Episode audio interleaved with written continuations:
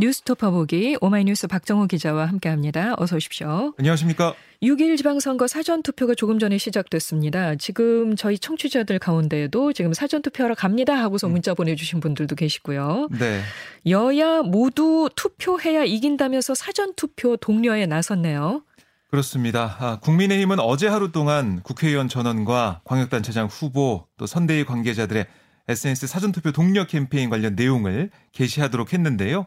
사전 투표를 독려하는 내용의 피켓을 들고 찍은 사진을 올리고 해시태그를 통해 일반 국민들의 사전 투표 참여율을 끌어올리겠다 이런 겁니다. 권성동 원내대표는 지방선거는 투표율도 낮고 민주당은 지역 조직이 강하다.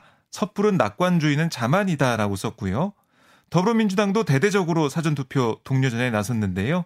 사전투표율을 끌어올려서 지지층 총 결집을 이뤄내 현재 정부 여당의 기울어졌다고 판단하는 선거판은 흔들겠다 이런 전략이 깔린 것으로 보입니다.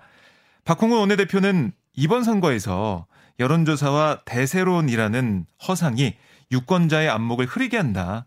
그러니까 선거 결과를 좌지우지하는 건 유권자의 투표다 이렇게 말을 했는데 그러니까 이 대선과 총선에 비해 통상적으로 지방선거 최종 투표율이 낮거든요. 이걸 고려해서 사전 투표를 통해 적극적인 지지층 결집을 최대로 이끌어내겠다. 이런 전략입니다. 네. 아, 그리고 정의당도 어제 대국민 특별 기자회견을 갖고 자성의 목소리를 내면서 지지를 호소했습니다. 네.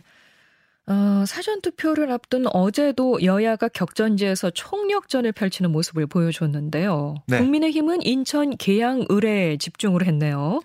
네, 국민의힘 지도부는 윤영선 후보 선거사무소에서 현장 원내대책회의를 열었는데요. 이제 공식 선거 운동이 시작된 때, 그러니까 지난 19일에는 유정복 인천시장 후보 사무소에서 선대위 현장회의를 열었어요. 네, 사전 투표 하루 전에는 또 인천에 화력을 집중을 한 겁니다. 네. 아, 특히 이제 민주당 이재명 후보가 개항을에 출마하면서 스포트라이트가 인천 개항을 선거에 쏟아지고 있거든요. 그래서 여기에 당력을 쏟고 있는 건데 이준석 대표는 개항을에 선거 운동원 등록을 하고 윤영선 후보와 함께 뛰고 있습니다. 아, 개항을 윤영선 후보 어제 뭐라고 했냐면 이재명 후보와의 싸움 이거는 25년 텃세와 25일 철새의 대결이다.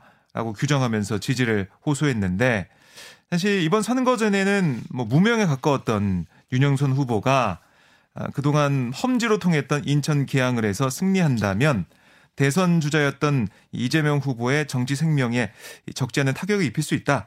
또 그것과 동시에 거대 야당인 민주당의 기세도 한풀 꺾을 수 있다. 이런 계산을 하면서 화력을 집중하는 것으로 풀이가 됩니다. 네.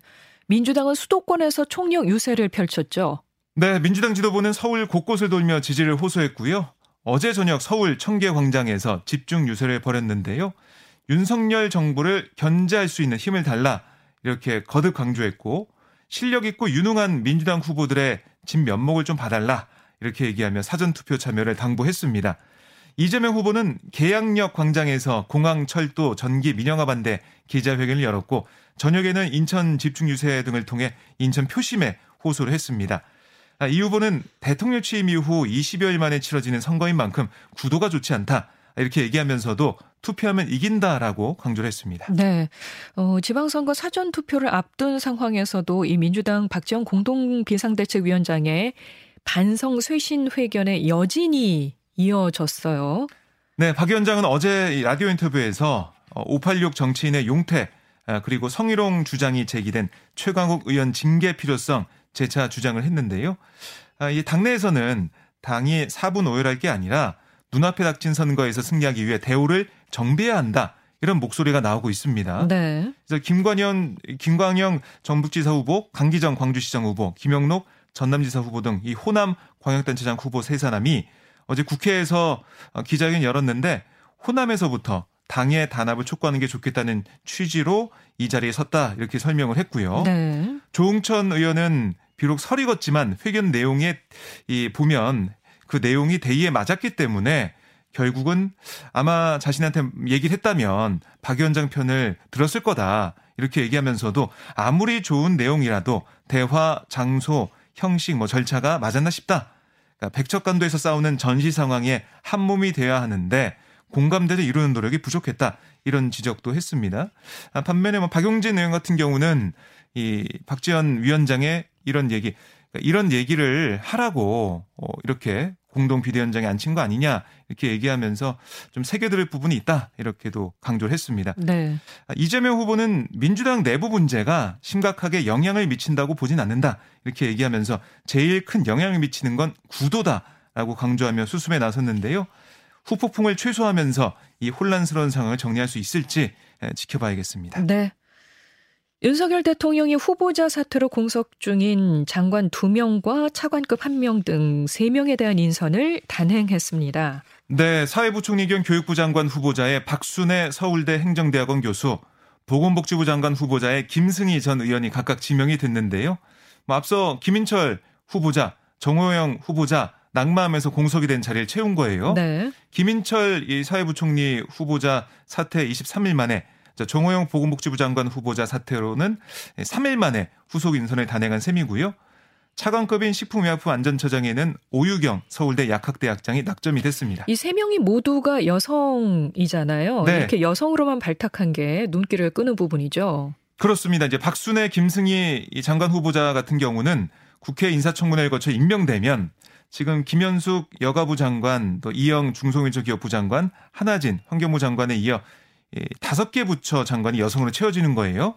이건 문재인 정부 첫 이 조각 때와 비슷한 비율로 좀 올라가는 거거든요. 예. 그러니까 사실 그동안 윤석열 대통령의 인사 기준은 뭐였냐면 오직 능력만 보겠다. 이런 입장만 계속 내세웠잖아요. 근데 결국 들여다 보면은 서운함 해가지고 뭐 음. 편중된 인사로 가는 게 아니냐 이런 지적이 나왔었는데 이런 기존 입장에서 젠더 등 그러니까 사회적 요인도 함께 고려하는 쪽으로 윤 대통령 인사 측이 달라진 게 아니냐 이런 분석이 나오고 있어요. 그러니까 김상희 국회 부의장이 지난 24일 윤 대통령 초청 만찬에서 유감스럽게 생각하는 게 젠더 갈등이다. 선거 때와 대선 이후는 다르다라고 꼬집기도 했는데요. 네. 당시 윤 대통령은 공직 인사에서 여성에게 과감한 기회를 부여하도록 노력하겠다. 이렇게 언급한 바가 있습니다.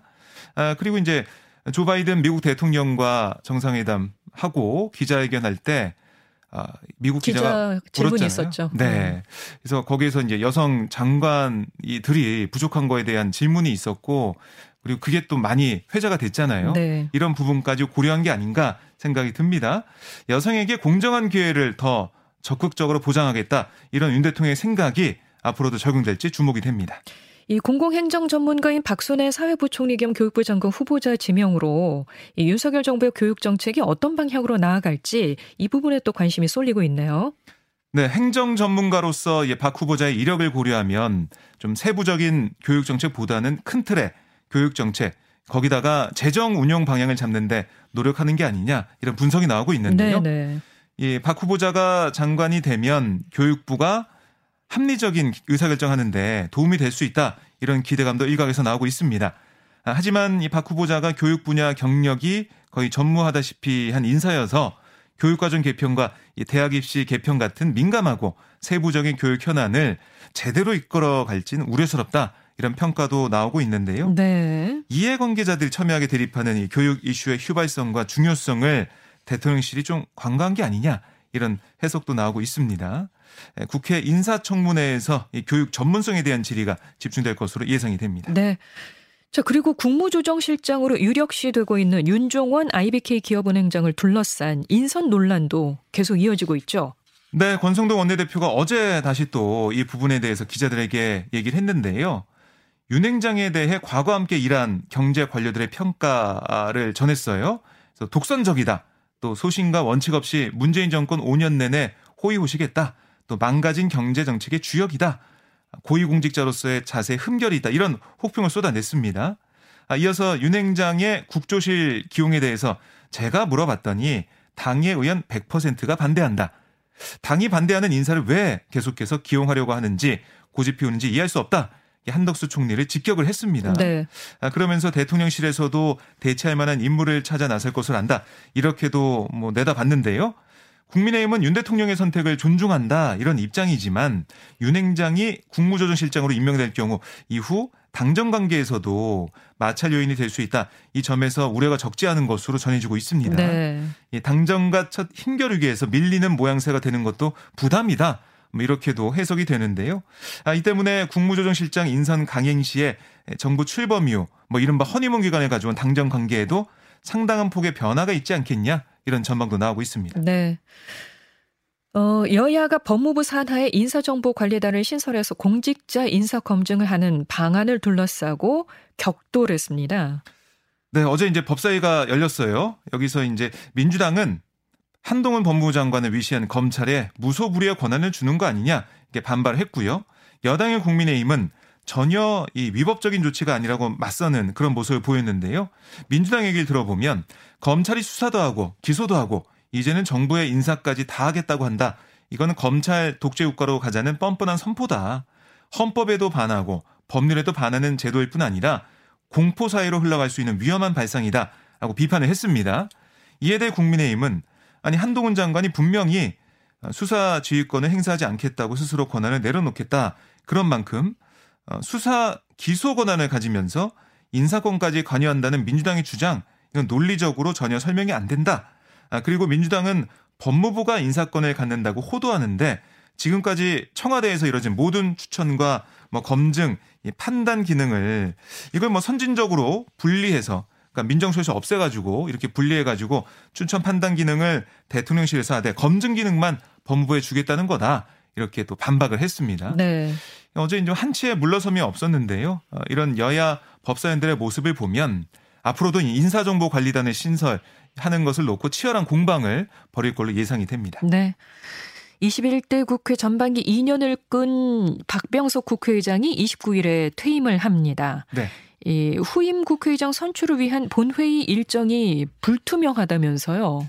네, 지금 원내 일당에서 국회의장이 선출되는 관례에 따라서 민주당에서는 이미 후보자를 선출했어요. 예. 5선의 김진표 의원을 국회의장 후보로 선출했고 또 민주당 목세 부의장에는 4선의 김영조 의원이 선출이 됐습니다. 네. 근데 두 후보자는 본회의 표결에서 국회 제적위원 과반 득표로 각각 국회의장과 부의장을 선출이 돼요. 하지만 이 표결이 돼야 되는 거잖아요. 그렇죠. 이게 순조롭게 이루어질지 좀 이건 미지수입니다. 그러니까 후반기 국회에서 민주당이 국민의힘에 법사위원장 자리를 넘겨줘야 민주당 출신 국회의장당 선출을 위한 국회 본회의 표결 절차에 참여하겠다. 이런 입장을 국민의힘이 보이고 있는데요. 네. 그러니까 1년 전에 약속한 걸 지켜라. 아, 이렇게 얘기를 하고 있는 거예요. 하지만 민주당에서는 국민의힘의 검찰 수사 기소권 분리 입법 합의를 깼기 때문에 민주당도 1년 어, 전 합의를 시킬 필요가 없다. 그러니까 법사위원장을 사수하겠다. 이렇게 밝히고 있습니다. 아, 그리고 그때는 민주당이 이 여당이었지만 지금 야당 아니냐 뭐 이런 얘기도 좀 하고 있는 거고요. 네. 결국 후반기 이 의장 어, 의장단을 표결하는 이 상황 또 이게 원구성 협상과 좀 맞물리면서 입법부 공백 또 더 나아가서 민생 공백으로 이어지는 게 아니냐 이런 우려까지 나오고 있는데요. 네. 협치를 강조했던 여야가 해법을 내놓을 수 있을지 좀 더 지켜봐야겠습니다. 네. 지금까지 오마이뉴스 박정우 기자 고맙습니다. 고맙습니다.